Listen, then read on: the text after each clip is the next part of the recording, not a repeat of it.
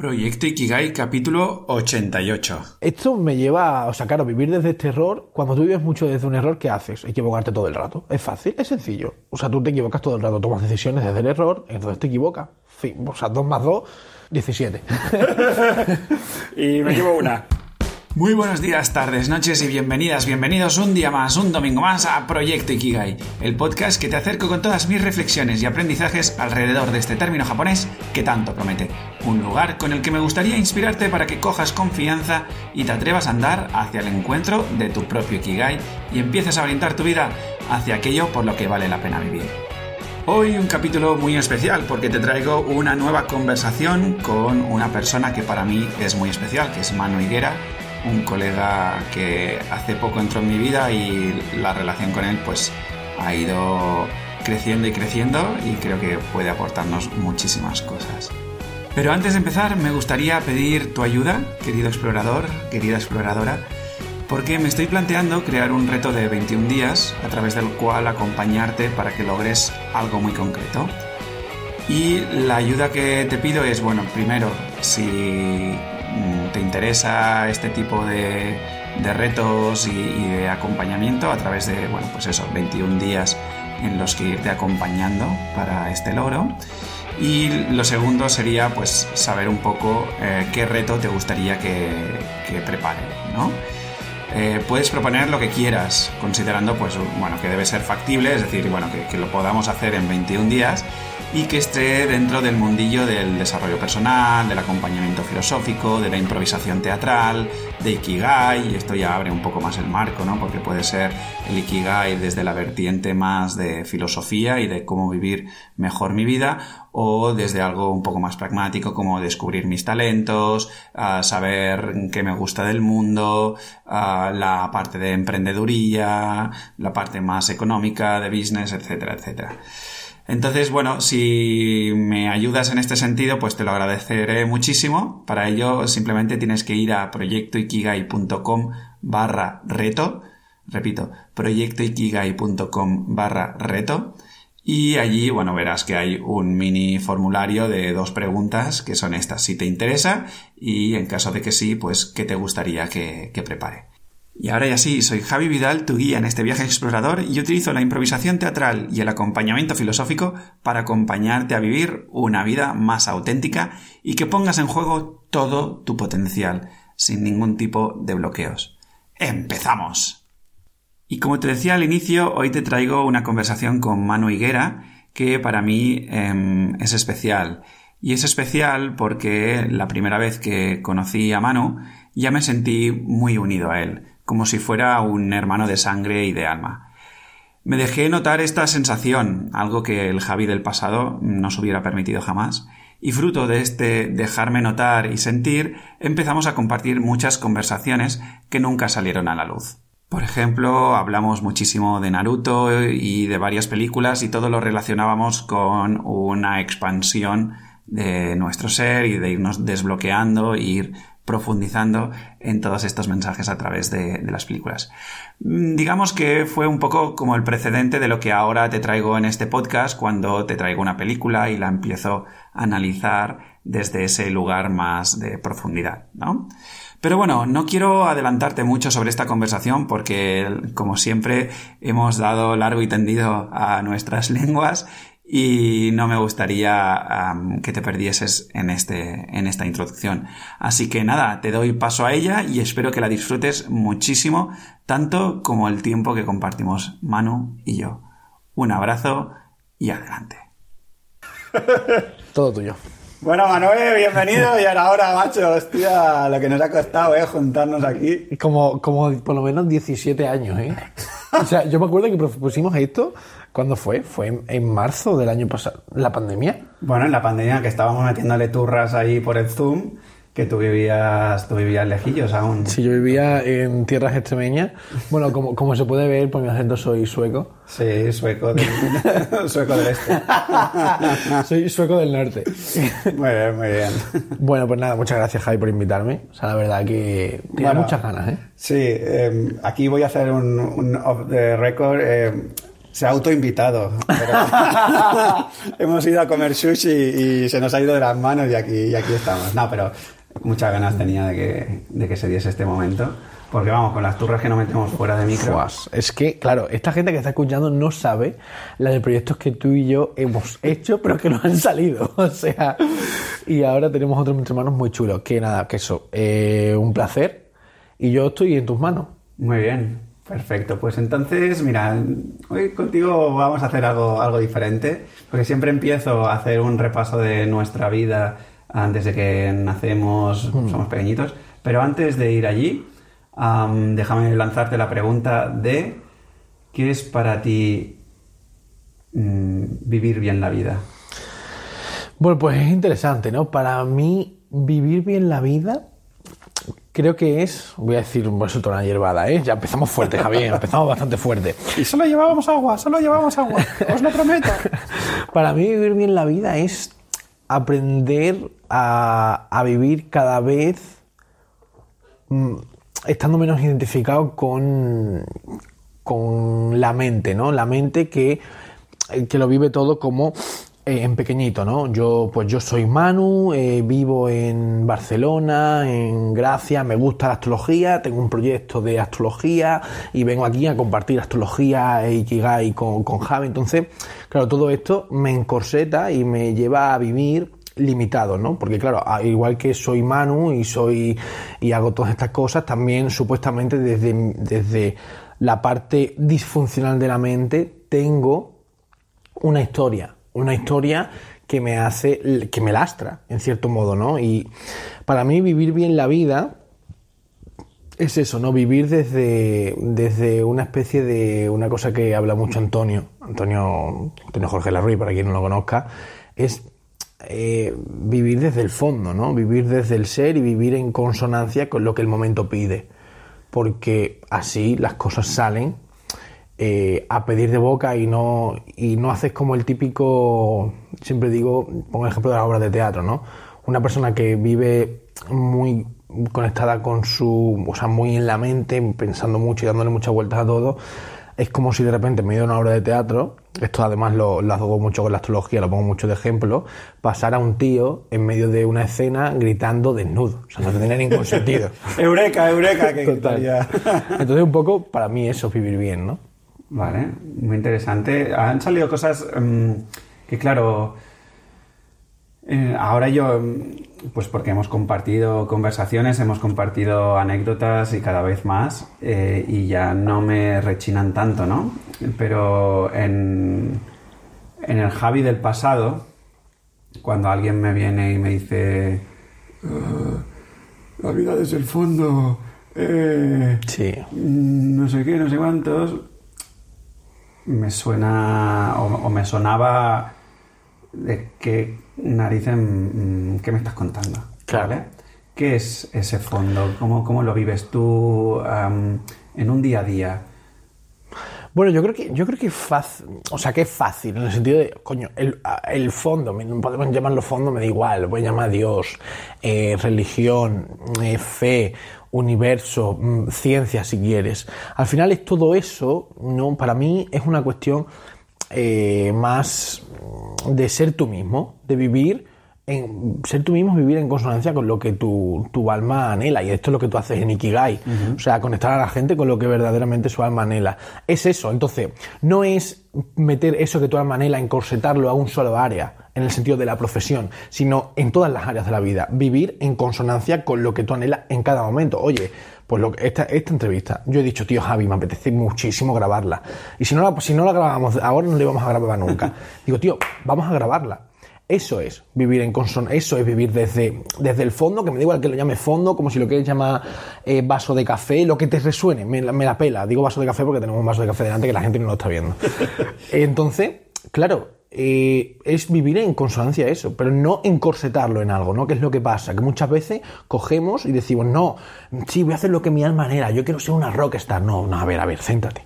O sea, muy- no- no- lo importante no es que tú seas un rockstar, sino que tú disfrutes de tocar, que disfrutes de tocar eh, con en un villancico en Navidad en casa de tus padres con el tío abuelo al que, al que odias y disfrutes de tocar en un estadio con 90.000 personas. Eso es vivir desde fondo, no buscarlo fuera. No, no, no encorsetarlo en algo que no existe, sino en el propio sentido de compartir, de dar, ya estar disfrutando.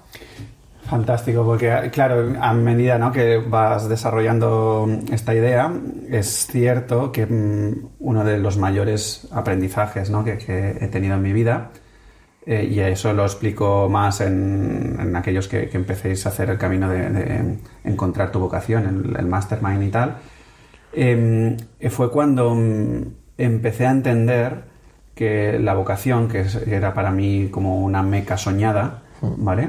Eh, no era tanto una, una, profesión concreta a la que vivir eh, y desvivirme por ella, sino que era completamente al revés, ¿no? Oye, mmm, olvídate del, de la forma, de, del qué estás haciendo. Efectivamente. Y mmm, una expresión que me gusta mucho de Antonio Jorge, ¿no? Ya que lo has mencionado, es la de sacraliza el momento, mm. de, oye, esto es lo que hay y, mm, o sea, tienes un maldito lienzo en blanco aquí ahora mismo, llénalo de colores con todos los colores que tienes dentro y déjate de pamplinas, ¿no? Mm. Y cómo irte precisamente, y eso lo decía más... Uh, estoy haciendo ahora acompañamiento filosófico, ¿no? Y el profe hablaba más de un um, de crecimiento personal, ¿no? De una desnudez, ¿no? Precisamente de ese personaje desnudo que hablabas de tu obra de teatro, ¿no? Pues es eso, desnudarse para um, realmente llenar el momento de quién, de quién era realmente. Coño, pues fíjate, ¿no? Desnudarte es quitarte nudos.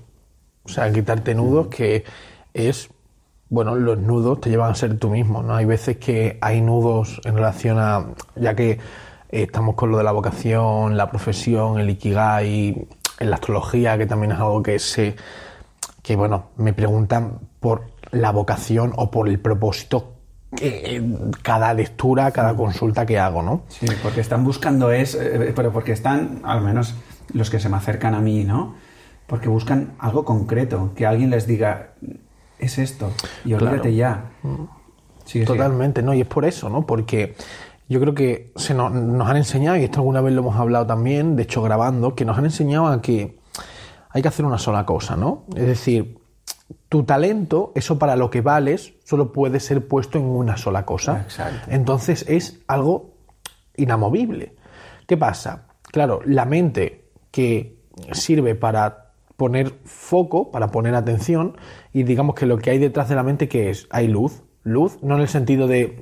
A ver, no luz en el sentido de, de cosas raras, de divinidades raras, ni cosas de estas. La psicofonía. La psicofonía y cosas de estas, sino. Bienvenidos a las dos. Sino luz en el sentido de ver claro. Es decir, cuando tú entiendes algo, lo que haces es iluminarlo, pero no iluminarlo, insisto, como Jesucristo, sino decir, hostia, algo que antes estaba oscuro, es como cuando entras a una casa, lo iluminas y dices, coño, ahora ve los muebles.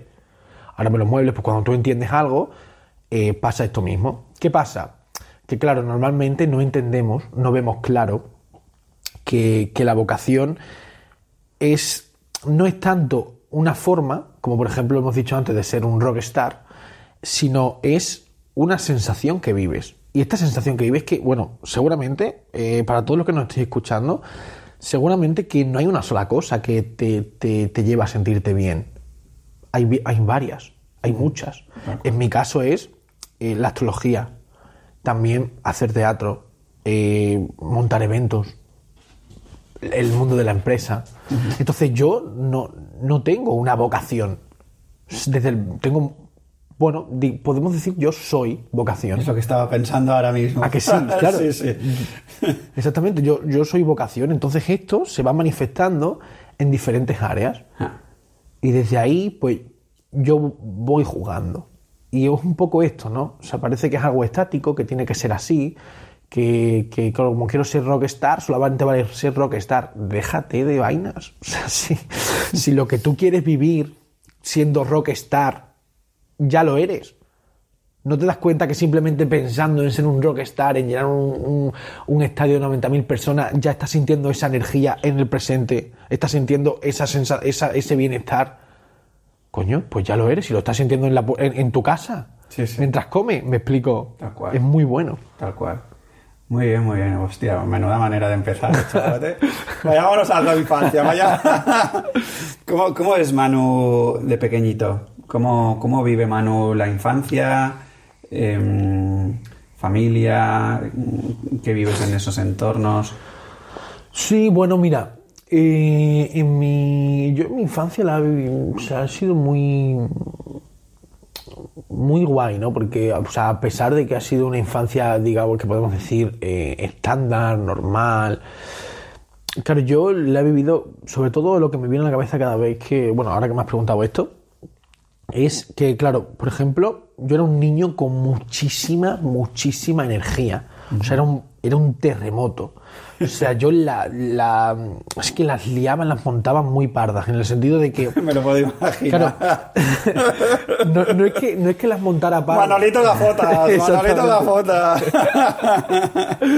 Pues claro, yo eh, tenía mucha energía, tenía mucha energía. Entonces, claro, eh, para mis padres, que eran personas, o sea, a ver, mis padres han vivido el típico camino de trabajar 40 años, vivir de esta manera, lo cual, a lo cual les estoy súper agradecido porque me han enseñado muchísimas cosas. Mamá, si me estás viendo esto, te quiero. Papá, a ti también te quiero. Pero no tanto como mamá, ¿eh? Que ha salido primera. Y, y claro, eh, ellos han vivido esto, ese estilo de vida, de esa manera. Eran personas que además trabajaban mucho. Y bueno, yo, a- eh, claro, mi forma de canalizar, que mis padres casi no, pues, a veces no estaban en casa y tal, por temas de trabajo, algo totalmente normal. Pues bueno, yo empecé, digamos, a, vivir eh, una sensación de, claro, de querer buscar algo eh, en, en ellos, ¿no? De querer buscar esa... Claro, ¿qué pasa con un niño, no? Fíjate, ¿qué pasa en la carta natal? ¿Y qué me pasó en este sentido, podemos decir a mí? Claro, en la carta natal, digamos que como la carta natal no es algo esotérico, no es algo místico, sino es una representación de tu psicología, ¿vale? Una representación de tu psique y de, tu, de tu mundo interior y de, tu, y de cómo vives el mundo exterior.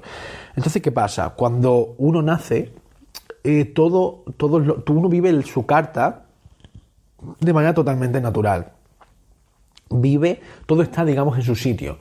Vive un mundo exterior en armonía y un mundo interior en armonía. Sin embargo, con el paso de los años, por un contexto social o por un contexto familiar y sobre todo con la intención de no ser, digamos, eh, erradicado del mundo o ser aceptado por los demás, de la manera que sea, no tiene que ser que tú vayas buscando ser aceptado, sino que inconscientemente lo hagas. El que se cabrea y se hace el duro y dice yo no quiero tal, eso también es una forma de hacerlo.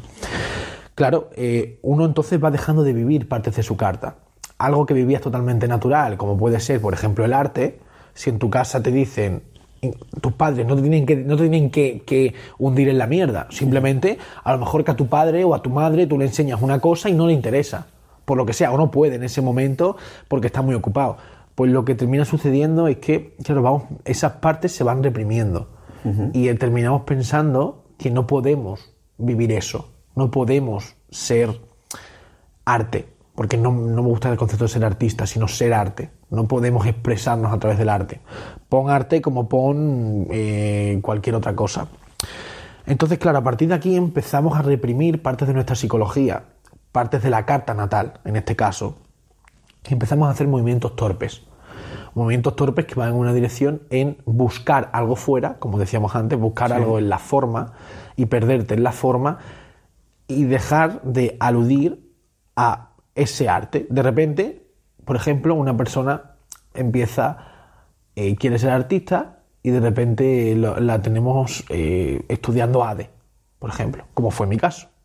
O sea, yo me puse a estudiar ADE y, y- Pues te, te iba a decir, Justo. la pregunta era que, qué tal tu, infancia, ¿vale? Total, Pero total, Nos total. hemos ido a Marte, ¿no? No, pero Está total, la, la hilo, ¿no? La hilo. Sí, Entonces, sí. ¿qué pasa? Claro, a mí, como a todos los niños, empecé a vivir esto y empecé a tomar decisiones torpes. ¿Por qué? Porque había partes de mi psicología, partes de mi carta, reprimidas y que no estaban siendo vividas, por lo cual vivir de manera armónica y natural se vuelve más complicado. Y empecé a tomar esto, decisiones raras, decisiones que, que era como me pongo a estudiar ADE, pues porque sí. ADE y Derecho, además, un doble grado. Uf, te ha costado un rato, ¿sabes? Que evidentemente lo dejé porque Sí, no me cuadra mucho. eh, hice, hice tres años y dije buenas tardes. Eh, pero bueno, es eso, ¿no? entonces empecé a tomar decisiones raras, había mucha, había mucha satisfacción, claro.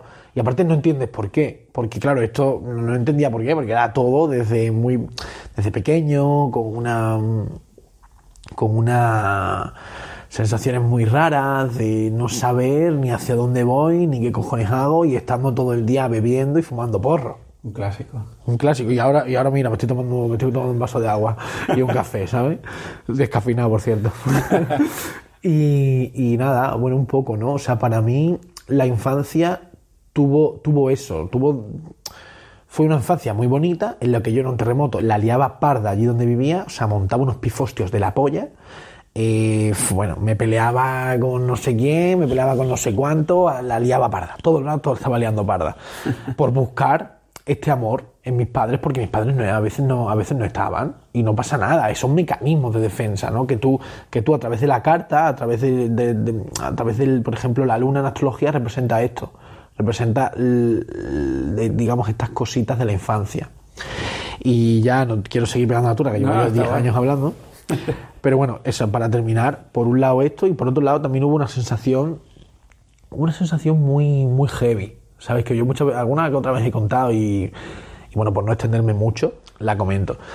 Eh, fue que, por no extenderme mucho, la comento, he dicho, o sea, es que me voy a extender. Sí, sí, yo he abierto el micro y aquí que entre lo que sea. Eh, bueno, o sea, yo he vivido mucho el que esto, ¿no? Que mis padres no- en casa no estaban, ¿no? Eh, y, y como que se, como que de alguna manera a nivel, a nivel lo que es material estaba todo, a nivel de dinero estaba todo, o sea, mi familia tiene dinero, no hay ningún problema, o sea, guay, está ahí, ahí bien.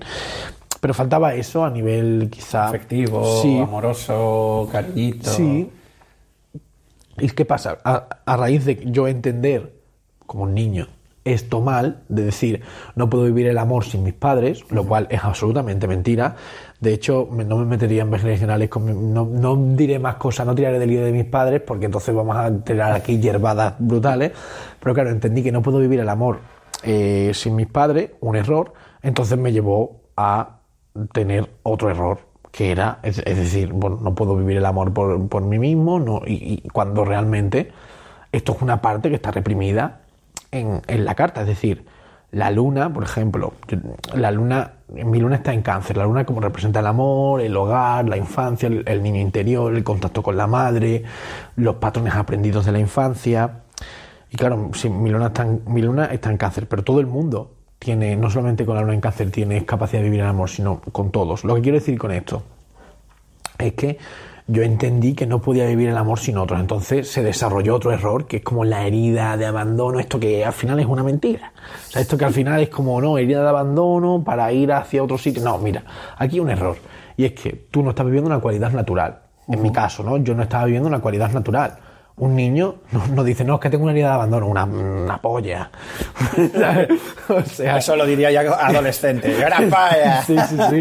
No tiene una herida de abandono, sino que es como, oye, yo, vive el amor, vive, vive la fuerza, la energía y vive la- esa parte de, de entender, de ver claro, de luz. Y ya está. Entonces fueron desarrollándose esta, este, este, este error del error, que es la herida de abandono, que al final, para mí, eh, no deja de ser una forma más de, de- de entender las cosas raras. Vale, ¿y esta herida de abandono dónde, dónde te lleva el caminito este? ¿Es una herida de, de, de soledad? ¿Es una... o sea... ¿Dónde desemboca todo esto? Bueno, a mí esto me lleva sobre todo a, ¿Y con qué edad te coge más o menos? ¿Vale? Bueno, o sea, yo creo que, que me coge. El primer recuerdo que tengo es en un campamento. El primer que tengo, el primer recuerdo que tengo es un campamento de verano, tal. Pues seguro que fue de antes, ¿eh? O sea, seguro que se fraguó antes. Pero yo el primer recuerdo, el primer impacto así que recuerdo. un campamento de verano que bueno, yo no quería estar en el campamento porque bueno, al final mis padres no estaban y yo me quería quedar con mis padres y todo este tema. Entonces terminaron por suceder una serie de cosas que que bueno, en la, la chica decía que mis padres iban a venir y al final nunca venían, nunca venían, nunca venían y, y claro, yo aquí pues digo, hostia, ¿qué cojones pasa? Yo tenía siete años. Hostia, Ya, vamos, que, que Digo, la idea claro, va cogiendo peso, ¿no? Claro, es. A ver, es una idea que está forjada antes, pero claro, que eres que yo soy consciente, soy consciente, en siete años que voy a ser consciente, no, o sea, yo quería ver a mis padres y ya está. Y claro, eh, hay una cosa muy curiosa que pasa, ¿no? Que es que, claro, yo quería estar con mis padres, y como te he dicho, o sea, claro, mis padres, de la mejor manera que, supieron, pues bueno, eh, no pudieron eh, eh, ir porque a lo mejor sentían que no tal, o sentían que no cual, y, y está, y no pasa nada. O sea, y, y desenfoco un poco esto, luego, claro, ¿qué pasa? no es cuestión de, de esta supuesta herida, no me está viendo la gente, pero estoy poniendo comillas, esta no es cuestión de esta herida, sino es cuestión de que, no, perdón, no es cuestión de una sola cosa, sino de que, claro, si tú vives desde un error, todo, todo tu vida va a ser un error. Tal cual, ¿no? Es como lo que dicen, ¿no? De, de que si tú de repente em, te mola co- un coche de un color concreto y una marca concreta, no paras de verlo en Eh, todos lados, ¿no? Ahora me pasa a mí con los perros salchicha. no paro de ver. Que te los quieren coger. no paro de ver perros salchichas por la calle, ¿no? Entonces, bueno, em, va un poco por ahí, ¿no? Si tú mm, de alguna manera ya eh, tiendes a cojear de un lado, pues empiezas a, a ver todos los cojeos de... Pero es que a mí me gustaría hacer una apología, Javi, apo- apología. Ay, haz apología. A que no, aquí. a que- Nadie ha hecho apología. Tú haz una apología, hombre, tú lánzate. Creo que no soy el significado de apología ahora mismo. Pero no, o sea, sobre todo de que no es cuestión de que muchas veces nos perdemos, ¿no? Con no es que tengo, yo estoy así porque tengo una herida de abandono. Se traduce en astrología, por ejemplo, eh, una astrología cero mística y cero esotérica, por cierto, porque yo lo veo como algo mm, meramente, insisto, psicológico. No es que yo tengo la luna en Aries, no es que yo soy Aries y yo soy así. No, no, no, a ver, a ver. ver, a Claro, ver. pasa con todas las Exactamente. herramientas. Porque al final no es un tema, perdona, ¿eh? al final no es un tema de eh, específico de algo, es un tema tuyo.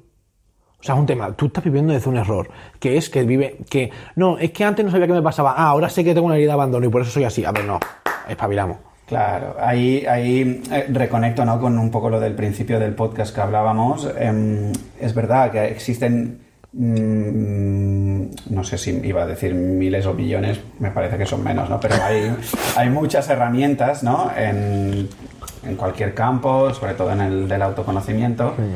Y, la gente las usa mal pensando que esa herramienta... mm, les da claridad y todo esto, que eso es cierto, hay una parte por allí, ¿no? Pero da la sensación que la gente coge esas herramientas para, em, de alguna manera, ah, llenarse más eh, de información y llenarse más de ideas y, y tal, en vez de aprovechar esas herramientas para desnudarse, ¿no? Mm, claro, la, la astrología yo es algo que no he vivido de cerca, pero que poco a poco voy comprendiendo un poco más. Pero la herramienta del enneagrama es un clásico. total, No, que yo total. soy un 6 y como soy un 6, no sé qué quiero comer. Nada, nada. Bueno, te vas a morir de hambre, ¿sabes qué te Exactamente. decir? Espabila O sea, un poco y claro, toma una decisión. Claro, el tema es, el tema es, tío, tú te imaginas a un león diciendo, no, es que soy un 6, es que, es que, es que no sé qué comer. Es que soy, soy un 1 y como soy un 1, mira, esta leona, mira, no me parece lo suficientemente perfecta para yo trajinármela Efecti- por aquí. Efectivamente. Claro, o sea, no tiene ningún sentido. Me refiero, no es una cuestión de la herramienta. La herramienta es una forma de explicar la realidad. Pero lo que, lo que tú eres va, va, va, va mucho más allá de una herramienta. O sea, la- por ejemplo, el, la- el, el enagrama, la astrología. O sea, la astrología es simplemente una forma de explicar cuál es tu error. Es decir, miento. La astrología te ofrece una forma única en la que tú has venido a desarrollarte al mundo. ¿Cuál es el problema? Que, que claro, como estamos tan nublados en base a errores y vivimos identificados con algo que, que- que no tiene sentido, pues claro, de repente terminas viviendo tu, no terminas viviendo tu carta, vives, vives un porcentaje ínfimo Claro. de lo que puedes llegar a desarrollar. Sí, sí, tal cual, bueno, a mí me sucedió, ¿no? Empezar telecos, robótica, bla, bla, bla. Robótica tiene que molar, ¿eh? A ver, está guay. eh, Ahora yo creo que ha mejorado mucho. En el momento que me tocó, claro, yo tengo mi, mi- mi edad ya, ¿no? 57 todos los años. Mira, la ventana está por allí pidiendo que te saltes. no, no, em, el tema es que em, en ese momento, pues, bueno, cosas de, de la reconversión educativa y no sé qué, el plan Bolonia y demás, cogieron un, un doctorado y hicieron un apaño para convertirlo en máster total, que en dos años de robótica no vi un robot. Perfecto. No, mira, vamos a estudiar el mar, pero lo vamos a hacer desde esta montaña. Ah, muy bien, pues muchas gracias. Ah, ¿eh? Me sirve mucho. Vamos a estudiar el mar, pero vamos a empezar por esta lámpara.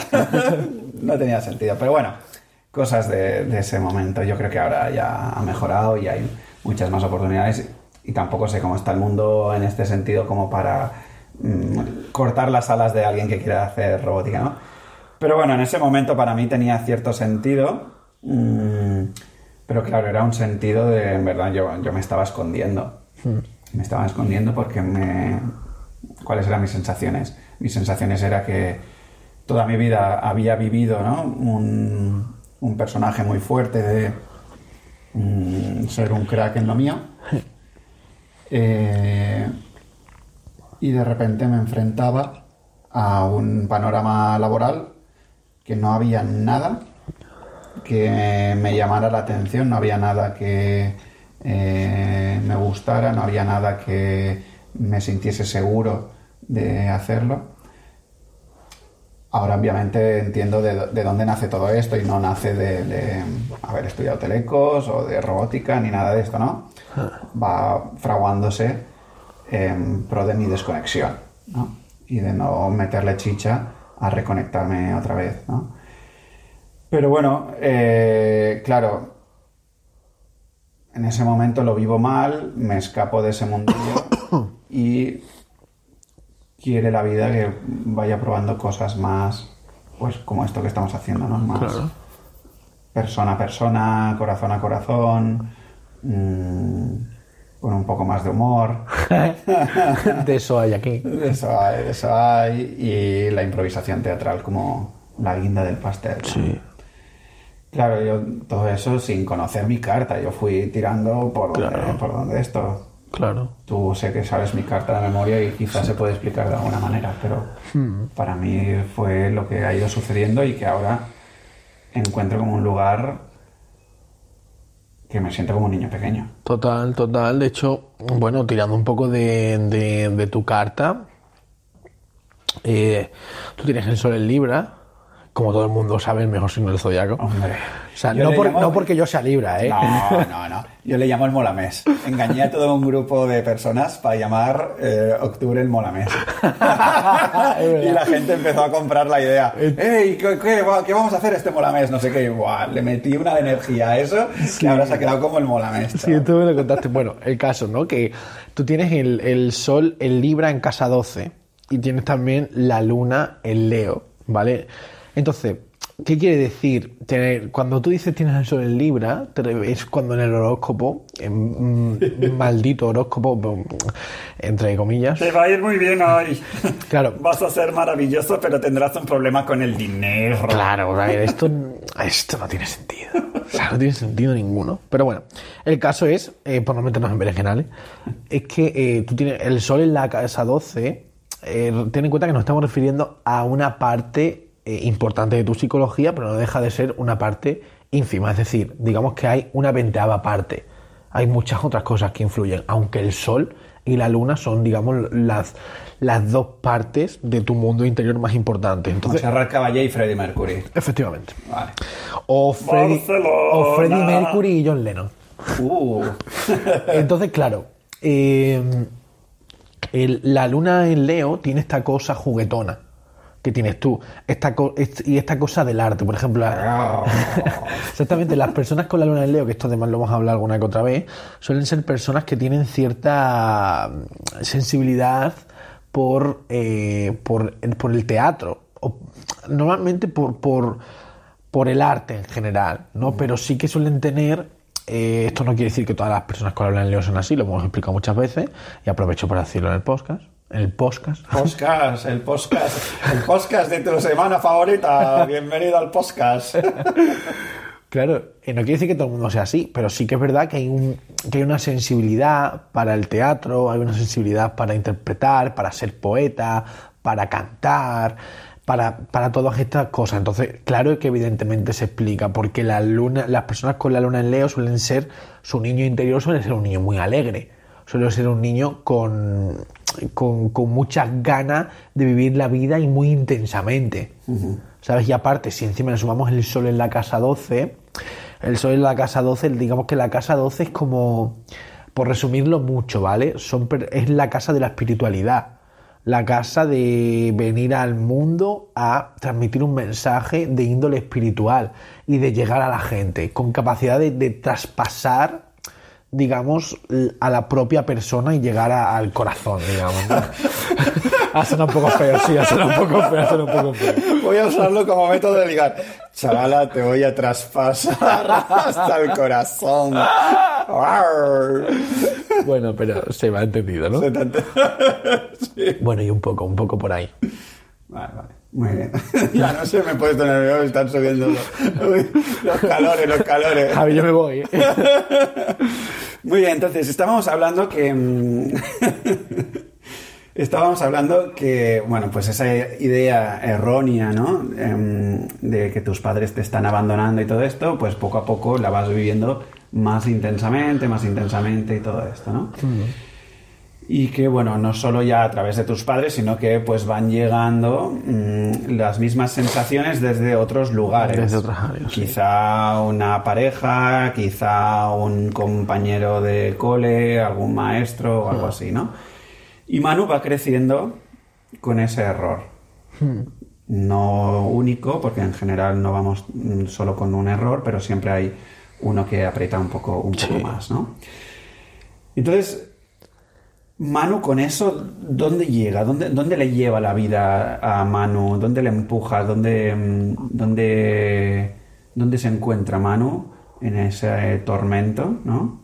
Eh, no sé si en un punto muy, muy heavy de tu vida o si mm, no tan heavy y tal. Bueno, o sea, hubo, hubo un punto que yo creo que alguna vez te lo he contado, al cual he de decir, ¿vale? Para todos los que nos estáis escuchando, que no le doy ninguna... A ver, no le doy ninguna importancia, en el sentido de que esto que voy a contar ahora... Suéltalo, que- que aquí están a... No, en, en el sentido de que no. Claro, no, no le doy importancia porque ahora entiendo. Ahora, también creo que si alguno de los que vayáis a escuchar esto estáis en esta situación, también entiendo que eh, en- comprendo que le, que le deis importancia y que realmente para vosotros la tenga. Esto me lleva, o sea, claro, vivir desde este error, cuando tú vives mucho desde un error, ¿qué haces? Equivocarte todo el rato. Es fácil, es sencillo. O sea, tú te equivocas todo el rato, tomas decisiones desde el error, entonces te equivocas. Fin, o sea, 2 más 2, 17. Y me llevo una. Me llevo una y 18. Claro, tienes todo el sentido del mundo. Por lo tanto, claro, eh, esto me llevó a una insatisfacción brutal. Empecé- llegué a pesar 110 kilos. Eh, era una bestia parda, pero era yo por dos. Era lo que yo estaba viendo aquí por dos. Ya pesar 110 kilos, mucha satisfacción. Encadené una serie de, de circunstancias muy, muy erróneas y que yo las vivía como verdad, que era lo peor. Y bueno, era lo peor y lo mejor. Porque que te das cuenta, yo me di cuenta de que vivir eso como verdad me estaba realmente perjudicando. O sea, me estaba matando vivir algo que no es verdad como una realidad y que era yo el que, por no ver claro, eso le estaba dando mucha fuerza a algo que no la tenía. El caso, empecé a encadenar una relación un poco difusa, difusa, un concepto difuso. Pues, Luego la empecé a encadenar con otra Y claro, eh, entonces yo en este, en este impasse dejé la carrera de esta de Derecho ya, de la verdad que me encantaba. Aprobé una asignatura el primer año. Dije, yo, mis padres no me dejan ni estudiar arte dramático, pues yo como soy súper maduro, venga, apruebo una y ya no estudio más. y de hecho aprobé el primer examen y me fui. O sea, y no estudié más. Bueno, entonces estuve tres años, aquí encadené esta, esta relación, luego me fui a estudiar arte dramático a Madrid y encadené una segunda. Y bueno, en esta segunda hubo un episodio en el cual, eh, bueno, vamos a pasar muy de puntillas porque Ah, tampoco hombre, quiero... ¿Quieres que...? Entra, entra, Bueno, hostia, pues- entra en la mierda. Coño, ya nos han oído reír, que nos. No, sí, sí, no, no es por entrar en la mierda, no, es por no, porque no es una cuestión de que sea algo de, oh, Dios mío, mira, me pasó esto y ahora estoy aquí, sino, si quieres hacemos una impro así de telenovela. Telenoveling en 3, 2, 1, impro. no. Entonces, el caso es ese, ¿no? Que estábamos en, en yo me acuerdo, bueno, eh, tuve una relación también un poco abrupta y hubo un momento en el que yo vivía en Madrid y la gente que vive en Madrid que no esté escuchando, pues sabe que en Príncipe Pío hay una eh, hay una avenida muy grande en la que en la esquina hay un, un Burger King, está justo al lado del metro. Y yo venía de, de ir a casa de esta chica con la que estaba, tal, y venía con una sensación muy de, hostia, es la tercera relación que encadeno así, tío. O sea, estoy fuera. Entonces vi, vi cruzar un coche, una furgoneta blanca, me acuerdo, y digo, bah, me tiro. Y digo, venga. A ver, no lo hubiese hecho ni en 18, ni en 18 vidas, ¿eh? Pero esto se me pasó por la cabeza y se me pasó seriamente. O sea, no fue algo que se me pasara en plan de jaja, jiji, uh, qué guay. Sino que era eso. Y además, no se me pasó porque yo quisiera eh, suicidarme, digamos, ¿no? Sino que se pasó porque yo quería llamar la atención de la chica. Es decir, lo que estaba en mi cabeza es aquí ya el culmen del error. Lo que estaba en mi cabeza era, seguro que si yo me hago daño con este coche y me, estoy, me viene a ver al hospital, sea, imposible, no puede tener tampoco corazón. Entonces, claro, mm, evidentemente no lo hice al final, pero este planteamiento, coño, estuve toda la noche sin dormir, tío. O sea, fue heavy porque estuve toda la noche sin dormir. Fue muy, muy loco porque digo, ¿qué cojones ha pasado?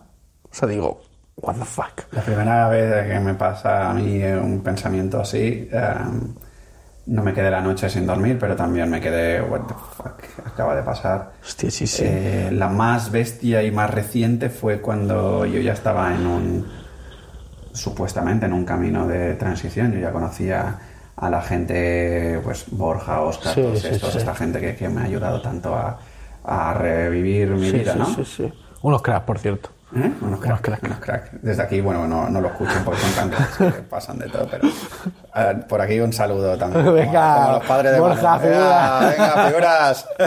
No, bueno. em, pues yo recuerdo, estábamos de excursión y había la- bueno, era un salto allí brutal y estaban todos haciéndose la típica foto allí, eh, pues in extremis, no sé qué. Y yo recuerdo estar como en un sitio un poco más apartado, eh, con barrotes y todo, porque era como una especie de mirador, esa parte donde estaba yo, y venirme Esta el idea pensamiento, de me tiro. tal cual. Y me, me- me- acuerdo que me cogió un... Hostia, mis piernas temblando, me, me senté, no sé qué, me vino un ultra bajón que luego eh, estuve hablando con Borja. Hostia, mira, Borja, me ha pasado esto y me he quedado flipando. Fua. Sí, sí. O sea que entiendo. Claro, sí, sí. Esa noche dormí de puta madre, no te voy a negar. Pero ese momento lo tengo Dormí grabado. de puta madre, pero Ah, lo tengo grabado a, a fuego. Sí, sí. Bueno, eh, claro, es que son momentos en los que vives. Es que vives un, vives un error que parece una verdad. Y claro, viéndolo desde aquí dices, hostia. Pero vives, vives algo erróneo, vives tan hacia afuera que no eres capaz de mirar un poquito hacia adentro. Ajá. No de mirar, sino de sentirte, de pararte a sentir. Eres como un yonki, tío. Eres como un yonki, tío. En busca de un poquito de. Sí, sí. ¿Sabes? Porque. Una dosis de amor. Efectivamente, favor, tío, eres, eres un yonki emocional. Sí. Vas buscando, buscas eso, ¿no? Y, y, y, por supuesto, si alguien está en esta situación, no lo digo en plan que sea un yonki emocional, a ver si ahora que voy a aparecer yo aquí. No, pero lo que quiero decir es que, bueno, o sea, de estas, de estas circunstancias eh, se puede no salir, sino que se puede aprender entrando un poco en contacto con, con uno mismo. Vayamos a esa parte, No, me vaya. interesa, porque, digamos, a mí ese momento me pilla un poco ya em, despegado de mm, mis pensamientos, no como estoy ahora, ¿no? Pero eh, me pilla más o menos que digo, bueno, pues ha pasado esto y no, no, hostia, no sé de dónde vienen, tengo que hacer aquí un pequeño trabajillo y tal, pero no lo voy a llevar a cabo ni le doy, como antes has dicho, ¿no? No le doy mayor eh, peso de, pues, me acaba de tocar la, lo- la lotería, ¿no? Sí. Pero a Manu, ¿cómo le coge y cómo sale de allí? ¿Qué, qué camino empieza Manu? ¿Qué, qué- qué descubres tú ah, por allá? Bueno, yo voy, yo aquí digo, ojo, cuidado, primo. Yo digo, mm, necesito buscar ayuda. Y fui a un psicólogo. Vale. Entonces este, esta psicóloga eh, me enseñó a Borja, a Borja Vilaseca. Y a partir de ahí, pues empecé a ver conferencias, empecé a ver conferencias y, me sentía muy bien, me sentía muy bien. Luego empecé a ir con la psicóloga también y todo tenía mucho sentido. Y empecé, empecé como con todo, me volví un loco. Me volví un loco, me, me puse toda mi energía ahí, me volví un loco, un enfermo. A mí me da por las criptomonedas, criptomonedas a tope. Y ahí estudiando a muerte criptomonedas. Me da por la astrología, bueno, me da por la astrología, no me ha dado. La astrología ya es algo muy tal. Bueno, y a lo mejor de repente eh, escucho esto dentro de cuatro años y estoy eh, siendo astronauta, yo qué sé. Pero me da mucho, ¿no? Me da y me dan por todo. Y, y- y, bueno, tiene esta parte de que dirijo toda la energía hacia ahí porque me gusta, ¿no?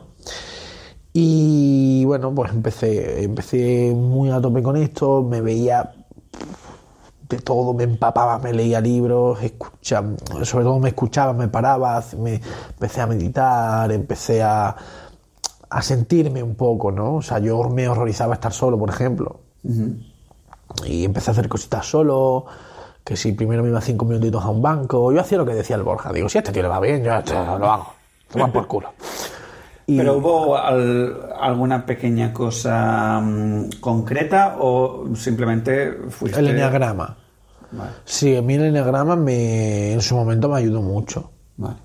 Me ayudó mucho y evidentemente me volví un loco del enneagrama.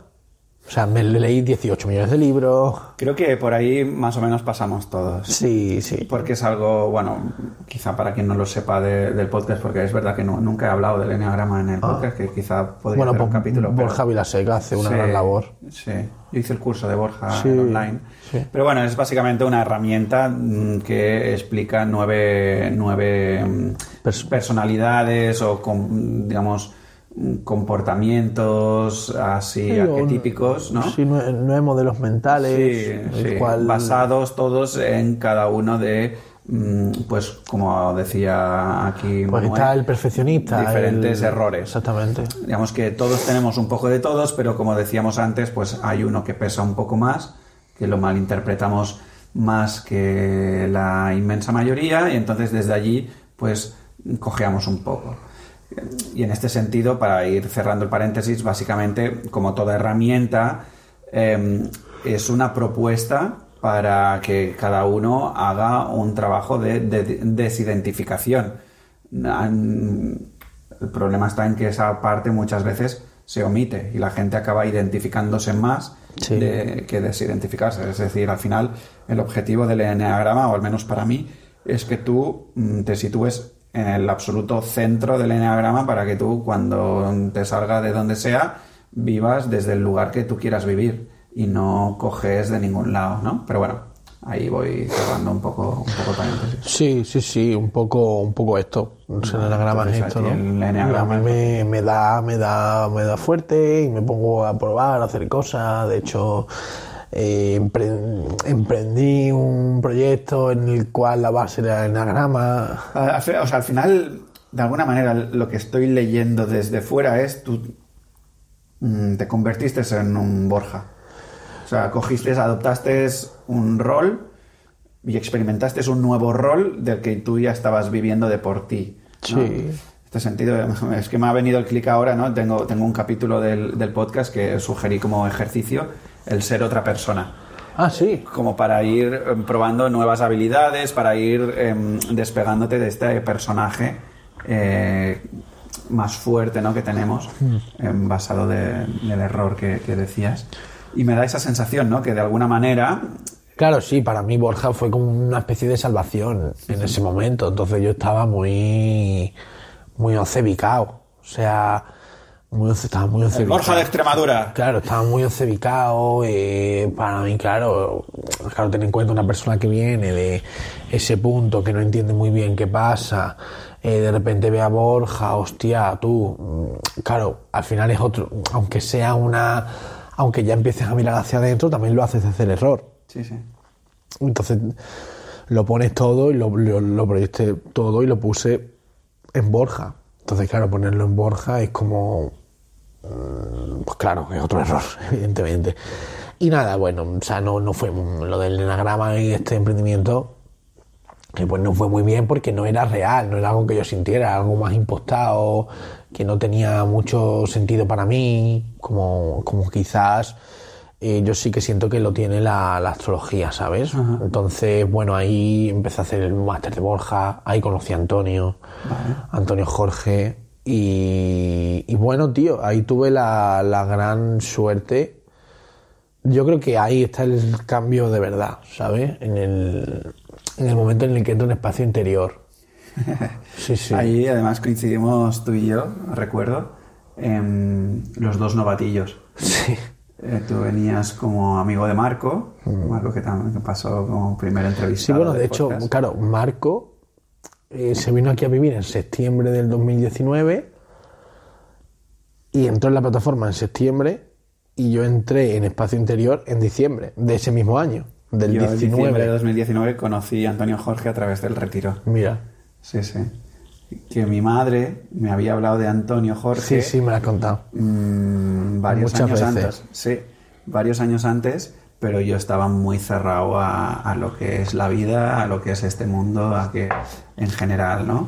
Total. Estaba muy, muy fuera de muy fuera de, de- de mi, de mi esencia, seguía en mi camino de tengo que demostrar de todo a todo el mundo y pues, no me lo creía ni yo, ¿sabes? Pero bueno, qué bueno. Es que aún recuerdo la primera vez que coincidimos en, en espacio allí, tú como siempre tirado para adelante haciendo una pregunta que acabaste allí a moco tendido. además, Seguro. Me acuerdo que en esos momentos te cogía... Porque creo que estabas como medio... Aún estabas arrastrando cosillas, yo creo. Sí, de la. Sí, bueno, en esos. Sí, sí, 2019, sí. 2019, claro. O sea, ya. Aunque tenía más conciencia y mi- mi- los resultados de mi vida eran. No me gusta decir los resultados de mi vida porque me voy a soltar una hierbada, Javi. No la siento mi vida. Esto es una flipada, lo sé. O sea, sé que la gente va a decir: Este tío está loco. Está loco. Pero bueno, o sea, yo siento como si soy un móvil, ¿sabes? Y que a través de mí hay algo que se expresa, que lo puedes llamar como tú quieras. Y. mm, Y sí, pero bueno, tuve una relación en ese momento también un- muy bonita, muy, muy, muy, muy, muy, muy, muy, muy bonita, pero que yo no supe, eh, eh, digamos, gestionar el tema de, que de la, ruptura sí que me afectó. O sea, sí que me afectó hasta el punto que no tengo ningún miedo de decirte, lo te he dicho antes cuando estábamos comiendo el suyo y te lo digo ahora. Para mí fue como si alguien se muriera. Y es verdad, o sea, no tengo ningún reparo en decirlo públicamente porque es verdad, yo lo viví como si alguien se muriera y ya está. O sea, y al final fue así y yo tuve un tránsito, tuve un proceso. O sea, y no fue hasta la cuarentena, que ya pasó un año prácticamente, de que yo dije, hostia, tengo cierta predisposición, me siento más entero, ¿sabes? Realmente, ahí, ¿no? Cuando terminó esta relación, eh, que esta chica se llamaba Celia, no creo que nos esté escuchando, pero Celia, si nos está escuchando, Te queremos, eh, guapa. Te queremos, te queremos. Ay, ay, como lo he dicho antes, te voy a. Te voy a. Bueno, a, a transform, no, transformar. No, no, a- da, da igual. Esto no lo borraré porque no voy a borrarlo, pero olvidaros, oyentes. Nada, venga, no hemos dicho nada. Celia, guapa.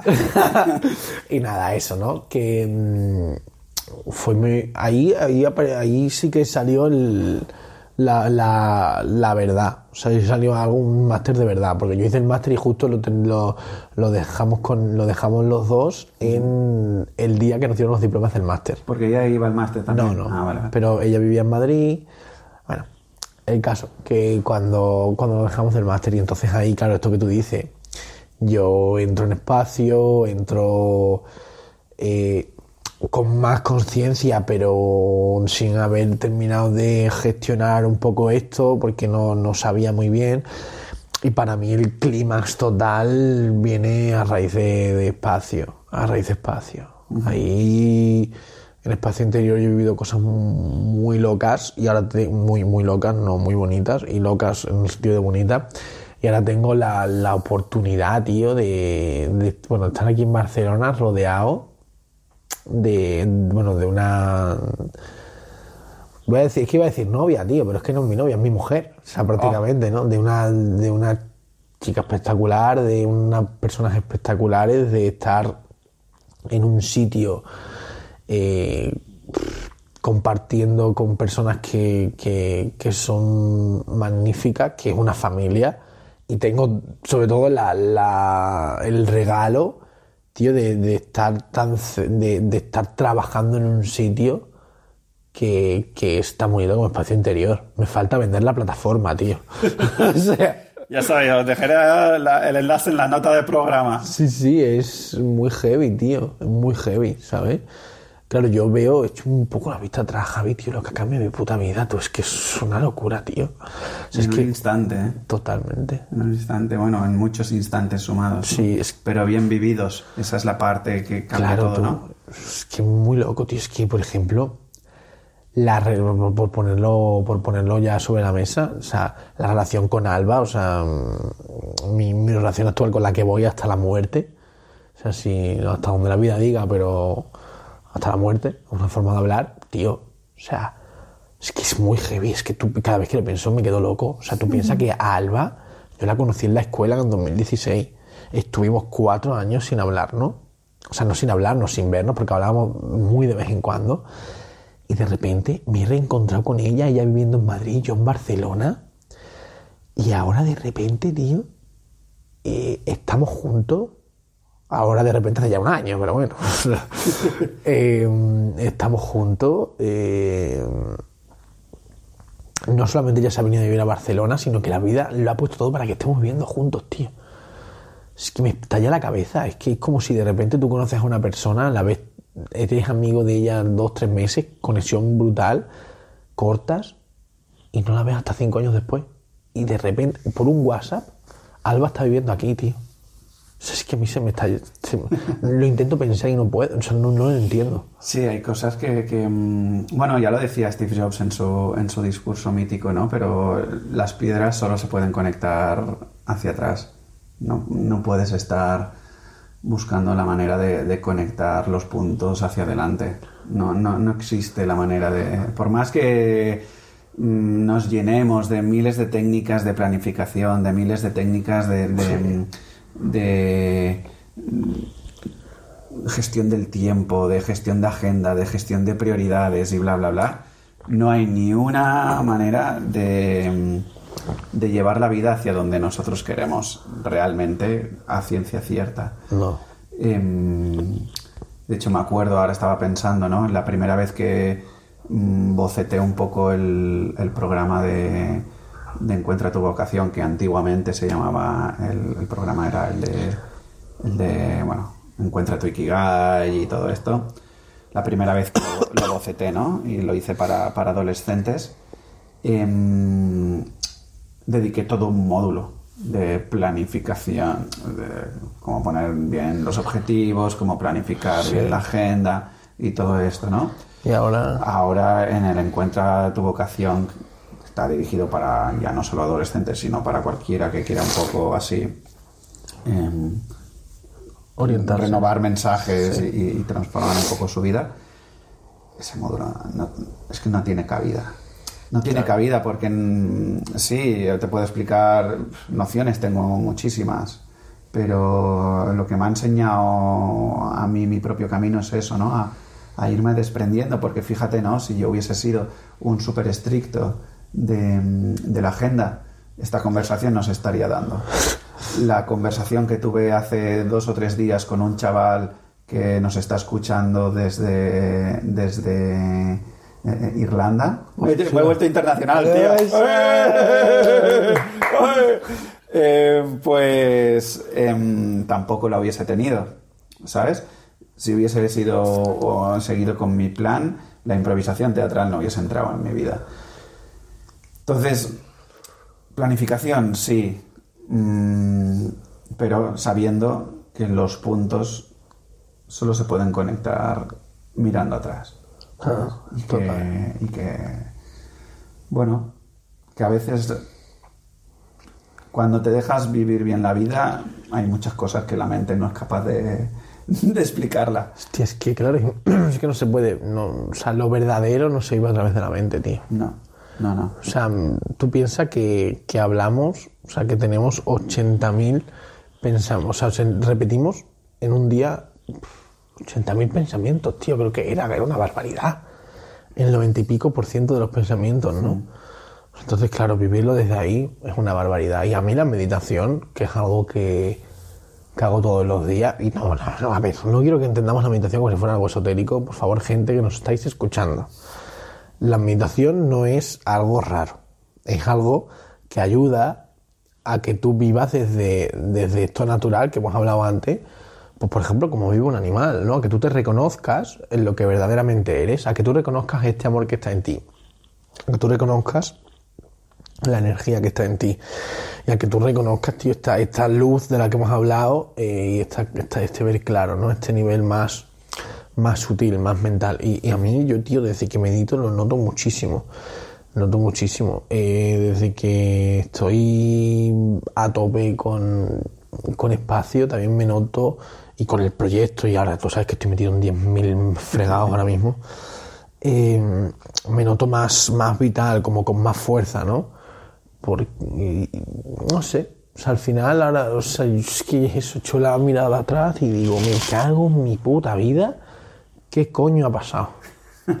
¿Sabes? Sí, a mí me pasa también, ¿no? Em, es como que sí que me canso, pero no me agoto. Eh, ¿no? Llegas a la cama y, y cuando rozo la cama caigo rendido en un plácido sueño que muchas veces se me trunca en medio de la noche, que eso es un tema que, bueno, Sí. pues sí, porque bueno, pues tengo mis preocupaciones también, ¿no? Eh, y aprendiendo a, a soltarlas y aprendiendo todo esto, pero sí que es verdad que yo toco la cama y, y caigo tumbado, ¿no? Pero es que, claro, mis días son, o sea, pues por ejemplo, eh, en las últimas dos o tres semanas, por ponerte un ejemplo, he grabado 50 vídeos, he editado 50 vídeos, he hecho sí. un manual de ciento y pico páginas, cada mañana haciendo mis ejercicios eh, físicos, algo de meditación, no excesiva, pero algo para coger ritmo. eh, quedo con colegas, eh, hago todo lo de la impro teatral, Sí, sí. fútbol, o sea, mi agenda tela telita, ¿eh? Pero, hostia, voy haciendo y, y me lleno de energía. Es que es Total, una total, cosa muy, claro, claro, Es una claro. cosa muy loca, tío. Bueno, es muy heavy esto, ¿eh? Porque es muy heavy. Es, es- Porque te das cuenta, perdona, ¿eh? te das cuenta de cómo realmente el, el, el pod- el- realmente la mente. Es verdad que la mente tiene mucho poder. ¿sabe? Entonces, claro, y, mm, tú cuando te pones a hacer deporte, por ejemplo, o te pones a meditar una hora, tú imaginas una hora de meditación, eh, sentarte una hora a meditar, mm, al principio es una locura, ¿eh? O sea, una locura en el buen sentido de decir, hostia, que estás 10 minutos y ya estás rayado. Y le estás dando vueltas, tal, sobre todo, al- es que al principio, al principio que le impacta mucho porque no estamos acostumbrados a parar. Pero tú te vas dejando estar y, ves como la mente se va callando, se va acallando y sí que puedes llegar a mucho más de lo que realmente pensabas. Y lo mismo pasa con el deporte, tío. O sea, la mente, está, tenemos la mente programada con tantos inputs mm, limitantes que, Que claro, este el condicionamiento nos lleva a no desplegar nuestro máximo potencial. Es lo que tú dices, tío. O sea, es que cuanto más mueves la energía, es que estoy es que ¿de, de qué estás cansado? De no hacer nada. Pues sí, tío. Es que te cansas de no hacer nada. Es que tus niveles de energía hacen así ¡vum! Sí, sí. a cero.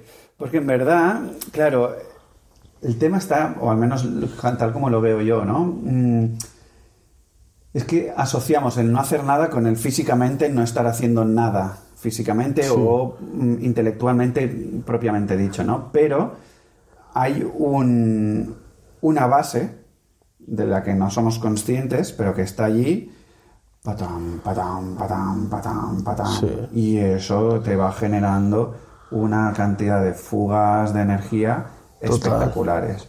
Total. Porque no sé qué, no, si no he hecho nada. Ah, vale, pero ¿qué quiere decir que no has hecho nada? ¿Quiere decir que no has tenido envidia de estas personas? ¿Quiere decir que no has pensado en que Sí. esto te da miedo? ¿Quieres decir que no has tenido en cuenta que si tú dices no sé qué, la otra persona como no sé cuántos, no sé qué, y mm, no has hecho, o sea, te has dejado en paz? Eh, todas estas cosas, ¿no? Que están en el saco de no he hecho nada, Sí. pero es que sí que allí em, está estás haciendo o mal haciendo. Sí, sí, sí. Mira, a mí me parece. yo soy muy partidario, Javi, de, de quedarnos con lo que hay detrás de lo que se hace. A ver, en el buen sentido, ¿no? De, por ejemplo, de no juzgarlo, ¿no? No ponerle tus etiquetas. Siempre pongo muchas veces el ejemplo de el niño que juega mucho a la Play. Yo juego muchísimo a la Play, o sea, he jugado hasta incluso a nivel profesional. Oye, a ver cuándo hacemos un Rocket, tío. Pues sí. Sí, tío. Porque, y además con Oscar y Borja. Joder, tío, sí. Oscar. Borja, miraos esto y vamos a jugar al Rocket League, tío. Además tenemos cuatro mandos, tío. Vente. sí. Un día, Sí, sí, sí. Vale, yo- lo orquestro. Mañana. Mañana, mañana les escribo. Venga.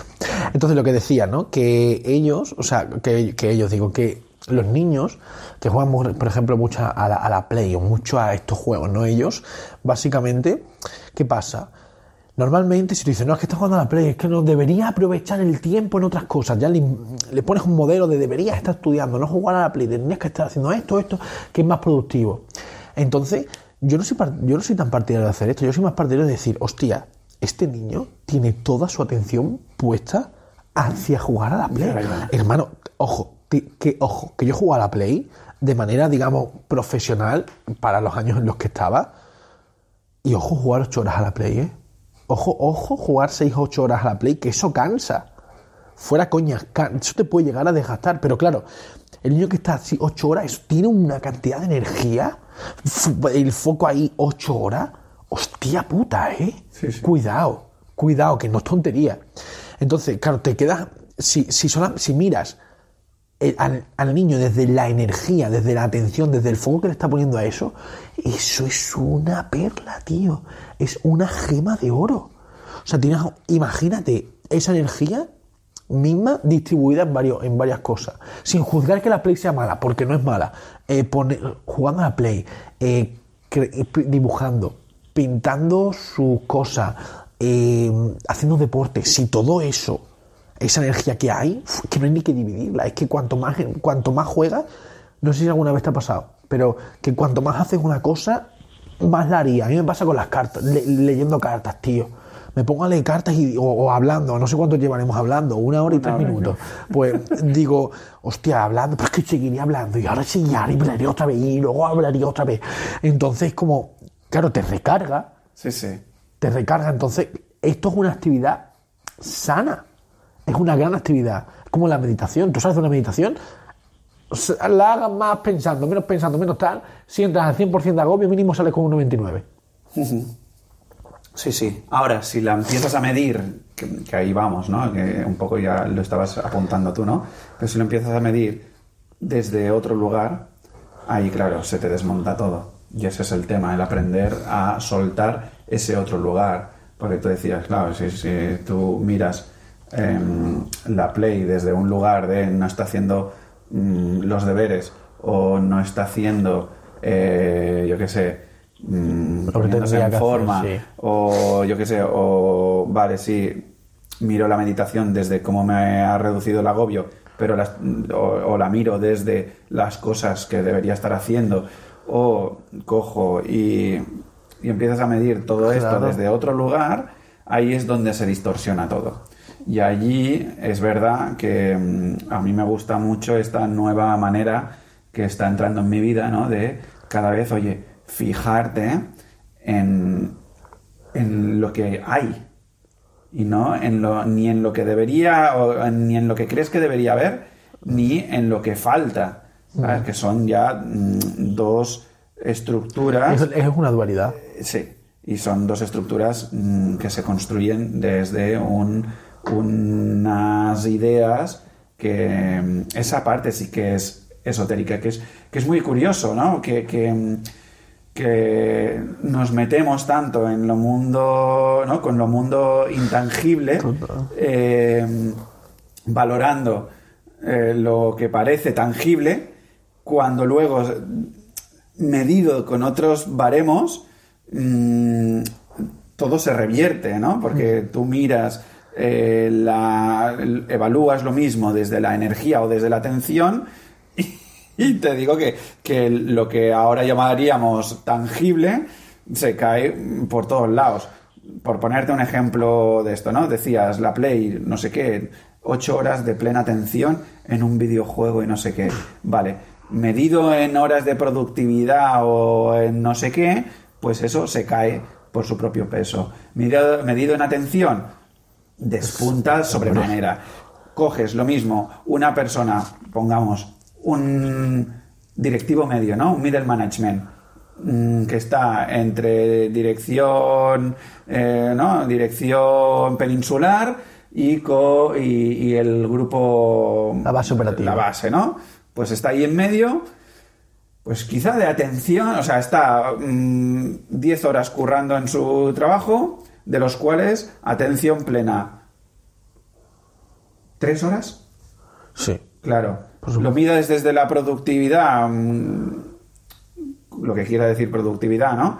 Pues quizá mm, se- se- pues tiene unos buenos resultados, entre comillas, ¿no? Porque es muy productivo y te genera em, riqueza y valor, pero míralo desde la atención plena o míralo desde mm, cómo ha subido la energía, ¿no? Y se cae, se cae. Pero mm, no sabemos por qué, ¿no? Hay un lugar que pesa más que, que pesa más que otro. ¿no? Claro, el lugar que pesa más.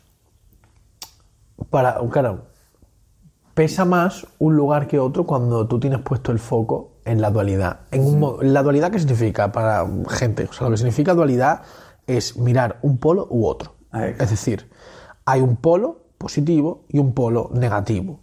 Sin embargo, si tú eliminas esta dualidad, ¿qué es lo que te queda? Lo que hay. Lo que hay es lo que hay. Lo que hay es que llevamos aquí una hora y pico hablando y esto no es ni bueno ni malo. Si de repente tú me dices, no, es que yo tengo que hacer no sé qué para irme a no sé dónde y luego para tal y luego para cual. No, ojo, no estoy diciendo que no se haya que organizar, ¿eh? Estoy diciendo que lo que hay es esto. Entonces, si ponemos sobre lo que hay eh, nuestros pensamientos, lo que hacemos es contaminarlo. Tú imagínate, es que me hace mucha gracia, pone, tú imagínate un león diciendo, yo estoy aquí perfecto. Cámbiame de animal, cámbiame de animal. venga, pon- pon- pongo un pájaro. Venga. Un pájaro, mira, yo, un pájaro diciendo, bueno, yo ahora estoy aquí de puta madre en el nido, no voy ahí a... Voy luego, voy luego a coger más, más paja para el nido y tal. Claro, no tiene ningún sentido. Ya migraré mañana. Exactamente. Claro, el, el pájaro que hace, bueno, es que ni siquiera siente. El pájaro se guía por un impulso. Un impulso que no es ni suyo, porque él no se vive como un pájaro. Él no es un pájaro, ¿eh? él no sabe ni lo que es. Pájaro es un concepto. Pero claro, no vive la dualidad, es imposible. Entonces, joder, a mí me encanta y cada vez tengo más momentos de vivir así, que muchas veces es confuso, porque de repente digo, hostia, ¿qué cojones está pasando? Pero sí que no vivir desde aquí me ayuda a no impregnar el momento con lo que con, con mi contaminación in- mental y claro eso me ayuda a ver a Alba por ejemplo pues a lo mejor que ella se enfada o le da un arrepío o le pasa algo me ayuda a verla como lo que hay detrás que es pura energía y es belleza o sea soy capaz de mirar que me diga hijo de puta que no me lo dice pero que me diga hijo de puta o me cago en tu puta madre con belleza por ejemplo Y eso es muy bonito. Sí, Em, parece loco, ¿no? Desde, desde el nivel intelectual y desde el modelo en que nos han marcado, pero yo entiendo tu punto, ¿no? Entiendo el, el- el ver más allá, al final es una invitación a ver más allá de, mm, de la forma que está sucediendo lo que está sucediendo, ¿no? Y es, es ver que ese niño que está ah, jugando a la Play está enchufado, nunca mejor dicho. Sí, sí, sí, Está enchufado. enchufadísimo a, a lo que está sucediendo. Ah, ¿no? Total, total. Y eso, eso, em, eso es una belleza. Lo que- ¿Cuándo deja de ser belleza? Cuando empezamos a pensarlo y a compararlo con, con la plantilla, ¿no? Cuando hacíamos los, los típicos exámenes, exámenes test, ¿no? Que no te podías salir del recuadro porque si no, el ordenador que pasa a la plantilla para Total, corregirte total, total. no puede leer tu respuesta. Oiga, señora, pues quizá que no me lo haga tipo test, que me conozca más allá de un borradorcito, ¿no? Exactamente. Pero bueno, ahí, ahí va, ahí va la, la cosa. Oye, Manuel, em, entonces, tú descubres todo este mundo y ¿cómo te sientes con respecto a ese episodio de la fragoneta blanca delante del Burger King que pensaba que en algún momento que me ibas a decir que no te tiraste porque fuiste a por una hamburguesa, como pesabas haciendo no sé cuántos kilos. No, ahí, ahora- ahí no pensaba decir eso. Em, entonces, ¿te sientes ahora como en un lugar? O, o dímelo tú, ¿cómo, cómo, cómo lo vives? ¿O cómo, cómo, ¿Cómo vivo el hecho? ¿O ¿Cómo? cómo vivo ahora? cómo vives ahora? Y, y- y, Sí, ¿cómo vives ahora? Bueno, ahora vivo.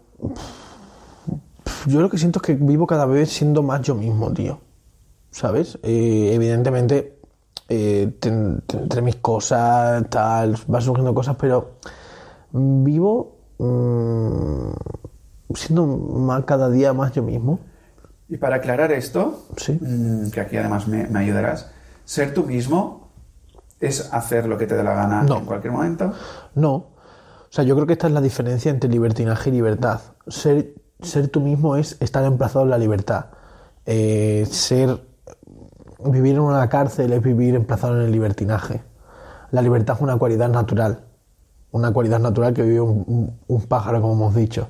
O como vives tú cuando eres un niño de meses. Vives en plena libertad. No te sientes encarcelado por nada. El libertinaje es lo que tú dices. Haces lo que te da la gana cuando tú quieres y como tú quieres. Porque así tú eres el más auténtico del mundo. Esto es muy acuariano. Muy del arquetipo acuario. Acuario es yo soy diferente en búsqueda de una libertad. Pero se vuelve, digamos, preso de su propia búsqueda de libertad. Porque como tú quieres hacer lo que tú quieras, en realidad no vas en búsqueda de libertad, ni de ser tú mismo, ni de... Porque ser tú mismo ayuda a que todo el sistema que está a tu alrededor encaje y, y haya un devenir natural de las cosas.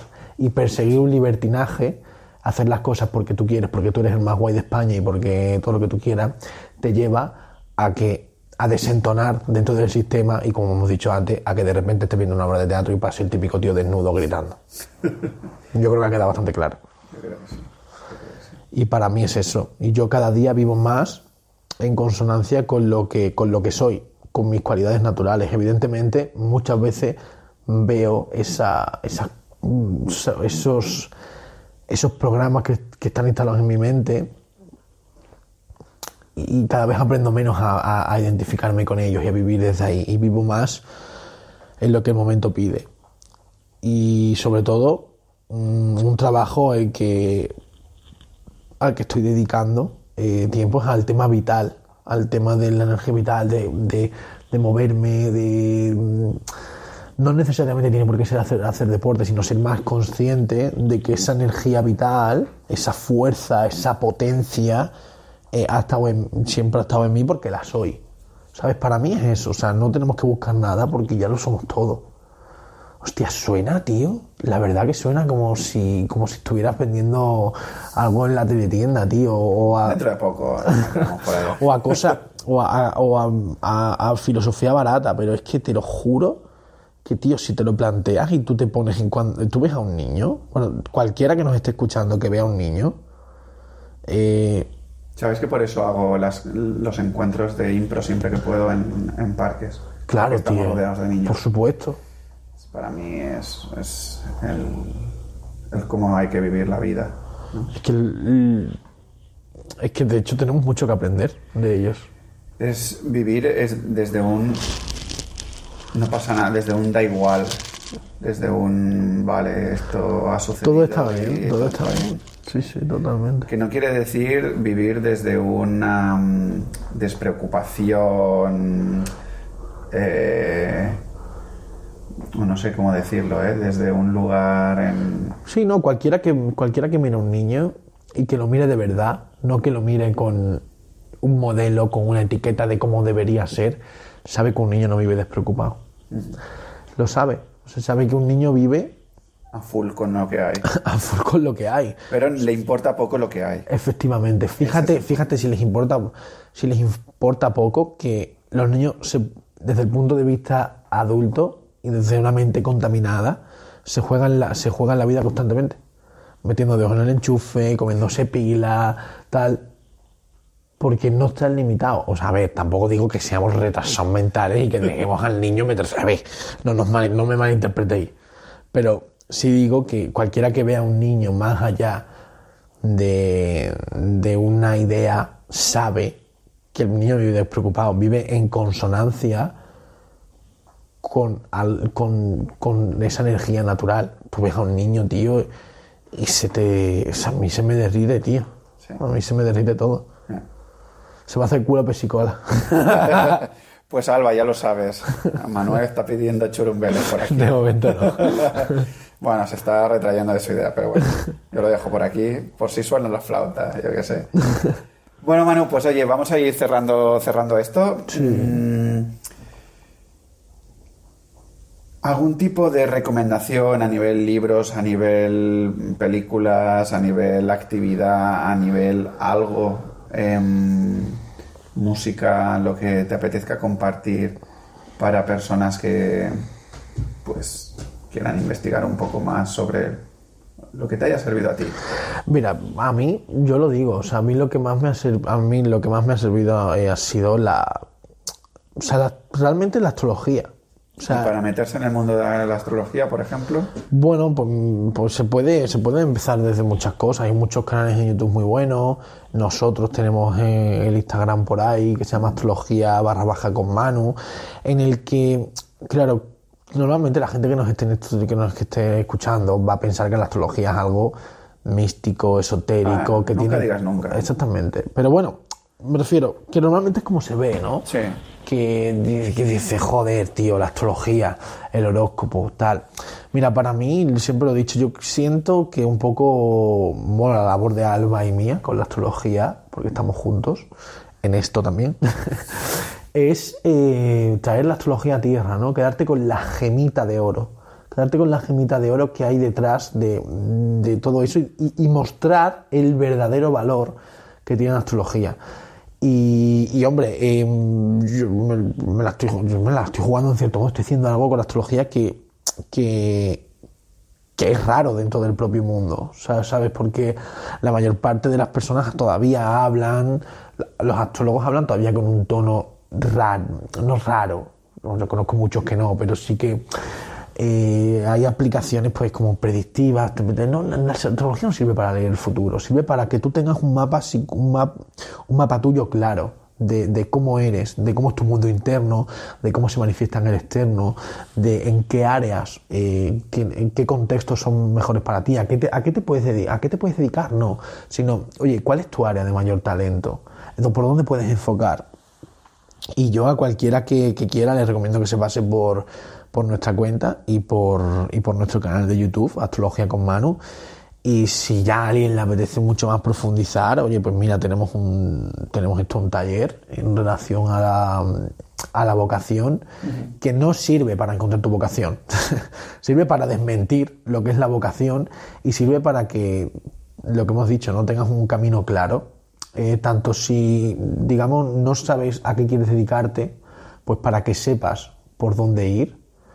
Eh, si, si ya sabes a qué quieres dedicarte, pero no te has atrevido a lanzarte, también te va a ayudar, ¿no? Porque te, insisto, vamos a jugar con los con arquetipos psicológicos, vamos a jugar con arquetipos psicológicos a, a entenderte, ¿no? A que, a que la persona que, que haga este taller, si alguien se anima de los que está escuchando, a que se entienda a sí mismo. No, no vamos a, a leerle una carta y a decir el 14 de septiembre del 2974 vas a tener un hijo. No, eso no existe, eso es mentira. Tal cual. Y por último, pues si, sabes, si ya sabes a qué quieres dedicarte, conoces un poco hacia dónde ir y ya te has lanzado, muchas veces surgen sabotajes. Entonces, para mí este curso es perfecto, este taller es perfecto porque te, te ayuda a tener lo que hemos dicho, ¿no? Un camino. Un camino que sirve para estas tres cosas. y, y es apto para todos. Y bueno, además, o sea, no sé cuándo lo subirás esto, pero ahora mismo, al día que lo estamos grabando, tiene un precio muy asequible de 35 euros. O sea que yo, para si a la gente le interesa, yo lo, lo digo Está mucho. sí. Podemos, podemos de alguna manera, ya que yo he sacado lo del mastermind de Encuentra tu vocación, buscar la manera de, de, en el grupo que salga de mastermind, hacer esa, Pues sí. ese extra em, como regalo. Ya Pues sí, estaría muy bien. Y, y allí, pues, hostia, yo creo que eso les puede mm, redondear un poco todo, todo Total, el trabajo total. que, que van a Pues hacer sí, sí, conmigo, sí. ¿sabes? Porque yo creo que eso puede ser muy chulo, porque es verdad que yo cuando descubrí la astrología, que además fue de casual contigo, Sí, total. em, hostia, me, me quedé en plan, mm, mierda, Oh, pues, esto que sonaba tan de ficción, pues sí que me está sucediendo cosas de las que está contando este chavalote, ¿sabes? Entonces yo creo que allí puede complementar mucho el trabajo de, Total. de los masterminders. Total, sí, sí, sí. Masterminders, ¿qué te parece? me mola, me mola. Es como, como los believers. los masterminders del universo. Sí, y podemos hacer algo específico para, para ellos. Vale, algo sí, específico. Vamos, vale. Pues no sé, am, ya has dicho dónde te encontramos, dejo todos los enlaces en las notas del programa. No sé si quieres añadir algo antes de, de despedirte. Quiero así. decir, quiero decir una palabra. Venga. Alcaparra. no, no, hombre, que sí, que, que muchísimas gracias a todos que nos, los que nos estéis escuchando. Si habéis llegado hasta aquí, la verdad que eh, no sé si daros el pésame o, o daros las gracias. Eh, pero nada, un placer, un placer haber pasado por aquí. La verdad que ya había, había ganas. De hecho, nos pusimos en contacto por esto, ¿te acuerdas? ¿Te acuerdas que nos pusimos en contacto por esto? Y, y hasta ahora, como dos años después, lo hemos grabado. Y, y nada, que muchas gracias a ti, que me encanta el proyecto, tío. Creo que le estás metiendo muchísima caña. Y sigue así porque hay algo muy bonito. Gracias. Hay algo muy bonito. Gracias. Ah. Un abrazo. Manuel, guapo. Ahora se acoplarán micros. Estamos aquí abrazándonos. Ay, esto es post-COVID, es post-COVID. Bueno, chavales, oye, yo también me despido por aquí. Ha sido, yo creo que una, una buena turra.